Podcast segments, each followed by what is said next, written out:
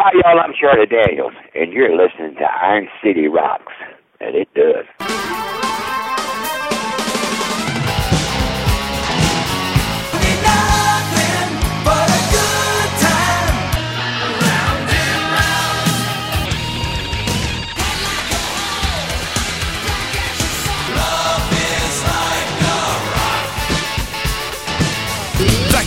Woodstock return for 2010 to make new musical history with Jefferson Starship performing the music of Jefferson Airplane. Canned Heat with Woodstock legends Harvey Mandel, Larry Taylor, and Fito de la Parra. Big Brother and the Holding Company, Janis Joplin's band. Grateful Dead's Tom Stanton, and hosted by the legendary country Joe McDonald. June 13th, Trib Total Media Amphitheater at Station Square. Reserve seats on sale now at Ticketmaster.com and all Ticketmaster outlets. Feed your head with a free download of the show. The Heroes of Woodstock. Hello and welcome to episode 49 of the Iron City Rocks podcast. I'm your host, John. The Iron City Rocks podcast is a podcast devoted promoting Pittsburgh's rock, hard rock, heavy metal, and blues music. In episode 49, Eric had a special opportunity to speak one on one with Charlie Daniels, legendary singer and violin player, about a show they're going to be doing at the Trib Total Media Amphitheater on June 4th it's actually a fundraiser for the National Veterans Wheelchair Games, which will be in Pittsburgh in 2011. You can get more information on that through the VA. The Charlie Daniels Band will be headlining a uh, really a great bill of local musicians as well, featuring Angel Blue and the Prophets, who have been on the podcast several times, the Stickers, Terry Lee Spencer, and the Prophet Wheels and Knuckleheads. Uh, the show starts. The doors will open at 5 p.m. It is general admission. Tickets are available at Ticketmaster.com and uh, promises to be a long night of some great music. So, without too much further ado, we're going to play you a couple little snippets of Charlie's music to get you in the mood, and then we'll go straight into the interview.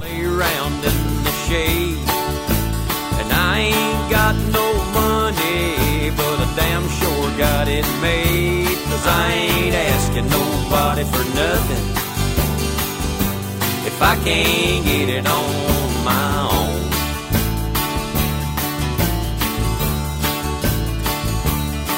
Don't like the way I'm living, you just leave this long haired country boy alone. The Motor City Madman. Rip it out. I got me a rock and roll band. It's a fever all. Friday, July 30th, the Trib Total Media Amphitheater at Station Square. Ted Nugent. The Nugent Loose. Tickets for Ted Nugent are on sale now. Get them at all Ticketmaster outlets, Ticketmaster.com, or call 1-800-745-3000. Presented by Drusky Entertainment and Pittsburgh Concert Group. I think I'm better than you. The boy said, My name's Johnny, and it might be a sin, but I'll take your bet you're gonna regret, cause I'm the best as ever been. Johnny, rosin up your bow and play your fiddle hard.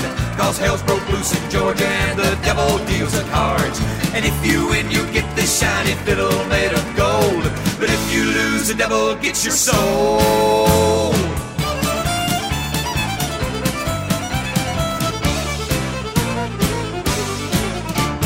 Today we have legendary fiddler and rock musician Charlie Daniels on the line.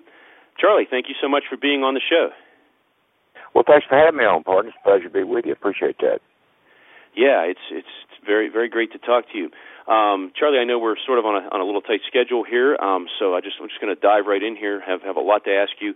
Uh, so anyway, to start with, um, what what got you started into music? I know you've been doing it about 50 years or more, and uh, so so how how did that get started?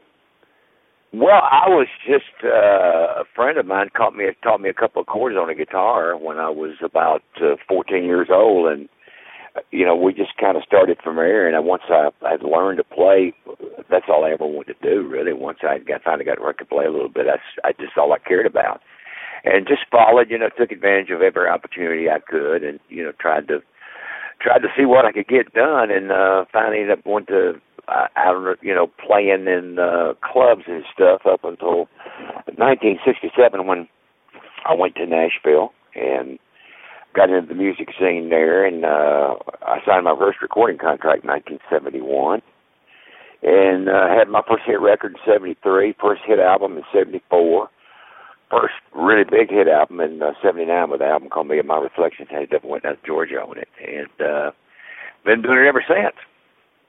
Wow. Yeah, it's it's a, a long you know a long resume. That's that's for sure. Now, when did the fiddle all fit into this?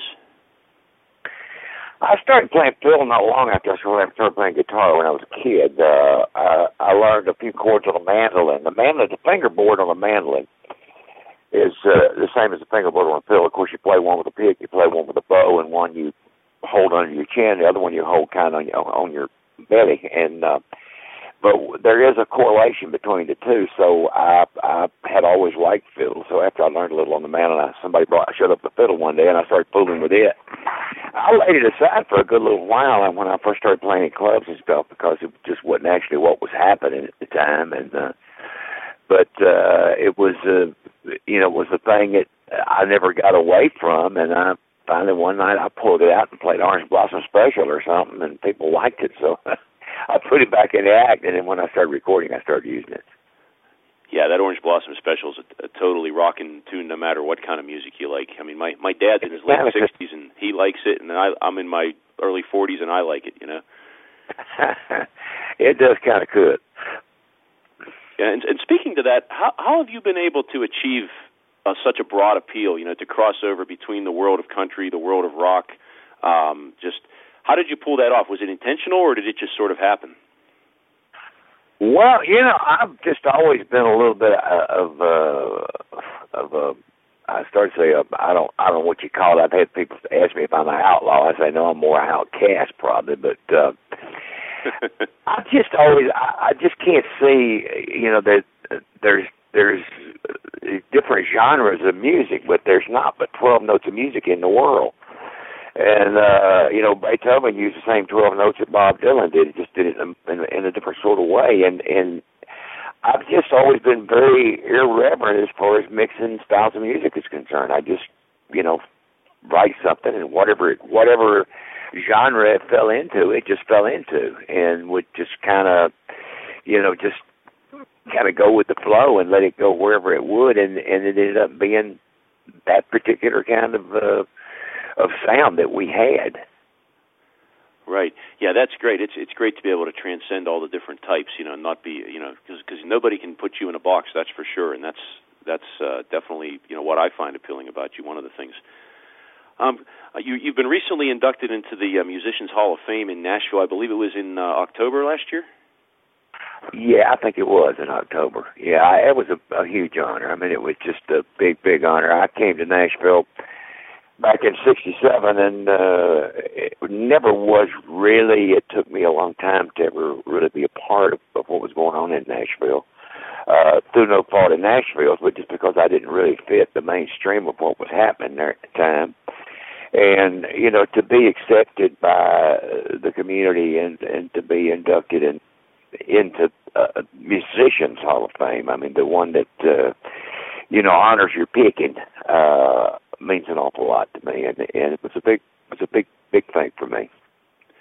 How does how does that uh, type of induction come about? Is is it a similar process to that of the Rock and Roll Hall of Fame? And uh, for those who aren't familiar, also is is the Musicians Hall of Fame like an older institution than the Rock and Roll Hall of Fame? Um, can you talk about that a little bit?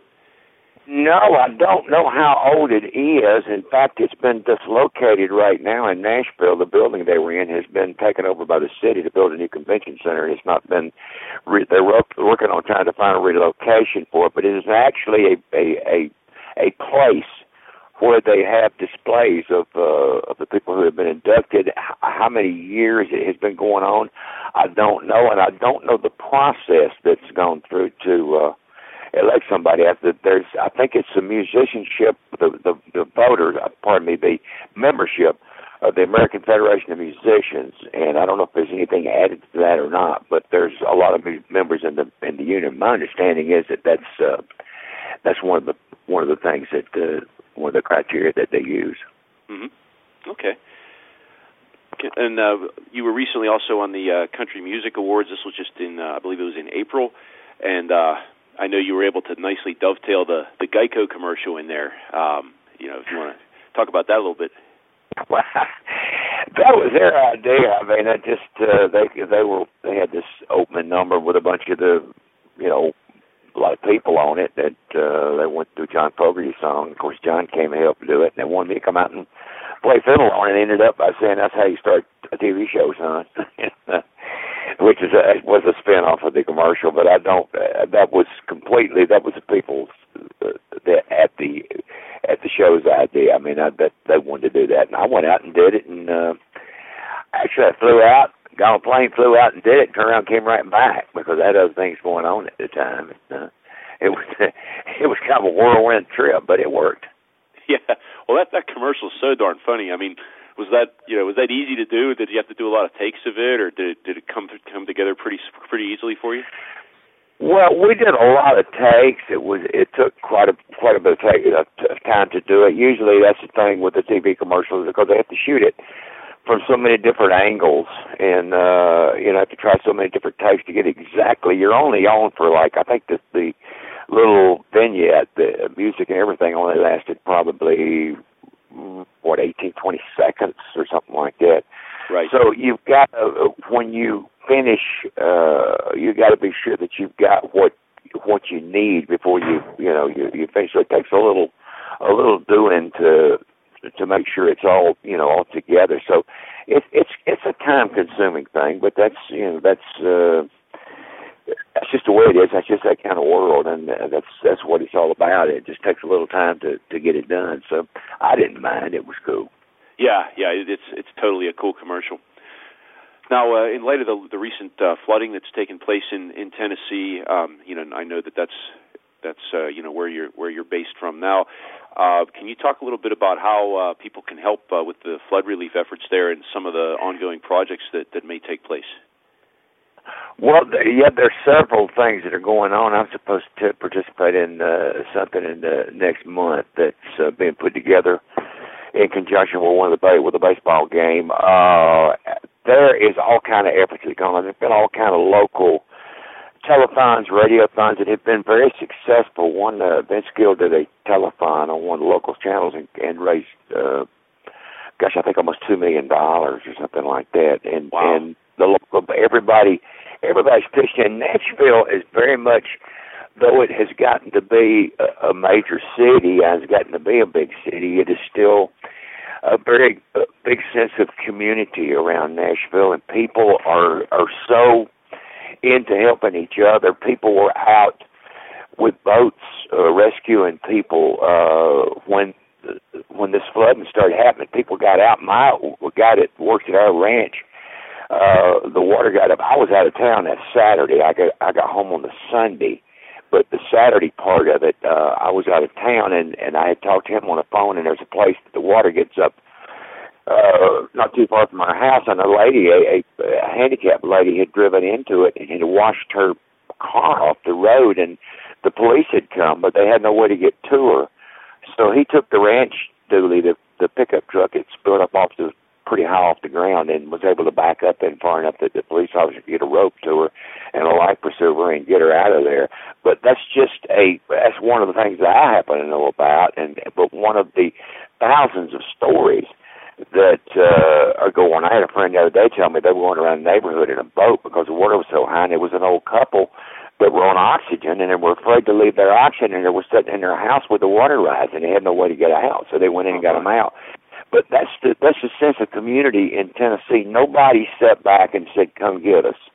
Right. Nobody said, you know, wait for the government. The government's going to do this, or the, the city government, or the state government, or federal government. Tennessee's called a volunteer state, and it's got a very much a volunteer spirit. So as soon as people understood that their neighbors and people they didn't even know, for that matter, were in trouble, they were immediately out there. And the volunteer situation now with people just going out everybody, the people who water came up in their house, their walls, their flooring, their rugs, everything has got to be torn out because of the mold that the water causes. And so many people are out volunteering, just knocking out drywall and pulling up rugs and flooring and letting people live in their houses and just a sense of community. And when it comes time to, to to give money, the local people are great about doing that.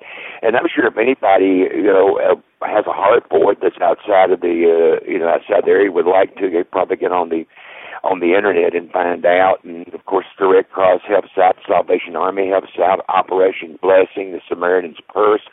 uh, several Christian organizations that came to town. In fact, the first people on the scene was an outfit uh, from 700 Club in uh, in uh, in Virginia called the Operation Blessing, and they were there.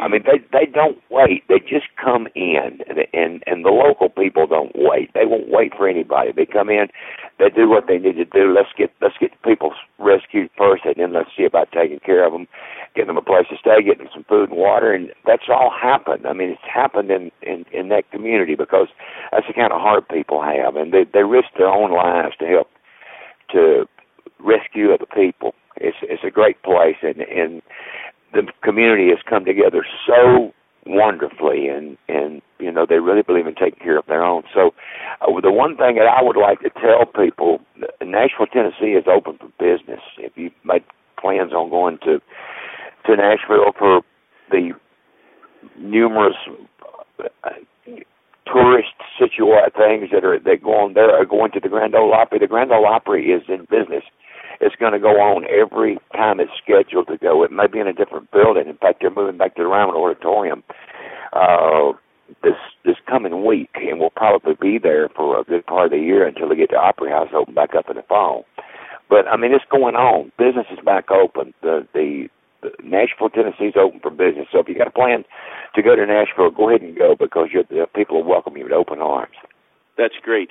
That's great, and the volunteerism, right? That's that's the only way things really get done, or the, the best way. Yeah, that's, absolutely. That's well, you can't. You know, the, that's that is that is is what it's going to take to to do anything because we can't. The, our, our governments, our, our our our federal government, our state government, and our local government, and especially the federal government, is too big and too cumbersome, with too many layers of red tape to go through to expect them to do anything in a hurry. Right. I mean, they can't. It's just not. It's not designed that way. It's not like you call the local fire department and they come out. It's like it's got to go through triplicate, and duplicate, and this bureaucrat and that bureaucrat before they could even dispatch anybody. I mean, there's a protocol for it. So uh, people in the community helping each other. That's what it's all about. That's what works, and that's what happened in Tennessee. That's great. Okay, well, Charlie, uh, let's talk a little bit about the show that's coming up. Uh, you'll be in Pittsburgh at the uh, amphitheater at Station Square on uh, June 4th. Um, yes, we will. Yeah. Uh, are, uh, is there? Uh, I, I saw the, the latest album you did, uh, like a Christmas album. So I don't know how much of that you know you'd be able to bring out. But uh, is there? Uh, you know, new material, old material. Uh, what what all can I, can we expect uh, as we would attend that show? We, we, of course, we always do the songs that people expect us to do. I mean, you know, people come to see you because they come to see us because they've heard us do Devil Went Out of Georgia, Lady in the Woolly Swamp, and so going to do it, Long Haired Country Boy, and you know the songs that they're that, that they're familiar with. People have a perfect right to expect you to do those tunes, sure. and uh, we always do them. We put a little new twist on them sometime, and we always have some surprises. We always have something that. uh very possible you haven't heard us do before. We'll go back and grab an old song that uh, was maybe an album cut that uh, Saddle Tramp, for instance, or Birmingham Blues or something like that. And you know, we're always throwing things in. We have some surprises for you. That's great. Yeah, I, I, I did see you about maybe seven or eight years ago, and it was thoroughly enjoyable when you were at uh, Westmoreland County Fairgrounds in the in the Pittsburgh area, and that was that was a blast. Well, we're still rocking. yeah, yeah, absolutely, absolutely. Well, Charlie, uh, I want to thank you very much for being on the show. It was truly an honor, and uh, uh, enjoyed talking to you very much. Well, I enjoyed talking to you very much, and I appreciate it. I hope we'll see you up there. Yes, yes. Thank you. All right, thank you. God bless. Bye bye. Get ready to kick it out. Hearts goes crazy on you. Hearts Red Velvet Car Tour. Hearts. Friday, August 6th, Trib Total Media Amphitheater at Station Square. Get Heart's new album, Red Velvet Car, coming in July. Reserve seats at all Ticketmaster locations at Ticketmaster.com or call 1 800 745 3000. Another Drusky Entertainment event. It's the cowboys and the hippies and the rebels and the Yanks. You just go and lay your hand on the Pittsburgh Steelers band, and I think you're gonna finally understand. And you never did think that it ever would happen again. In America, did you? You never did think that we'd ever get together again. We're damn sure did you. We're walking real proud and we're talking real loud again. In America, you never did think that it ever would happen again. BB King, one of the greatest guitarists in the world, is making his way back to Pittsburgh. Three. Tuesday, July 13th, come and see the King of the Blues, B.B. King, and Willie Nelson's son Lucas at the Amphitheater at Station Square. B.B. King's infectious blues, rock, and R&B make for a show that is not to be missed. Get together and let the good times roll. Get your tickets now at all Ticketmaster locations or Ticketmaster.com. BB King and Lucas Nelson, Tuesday, July 13th at the Amphitheater at Station Square.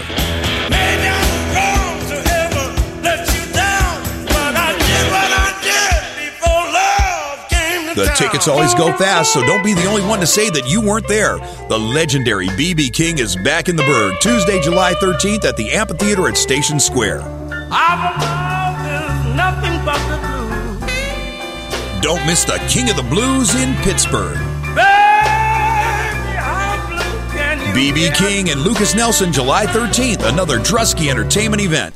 All right, folks, there you have it. Charlie Daniels, a great interview Eric did with him. Really a commendable job.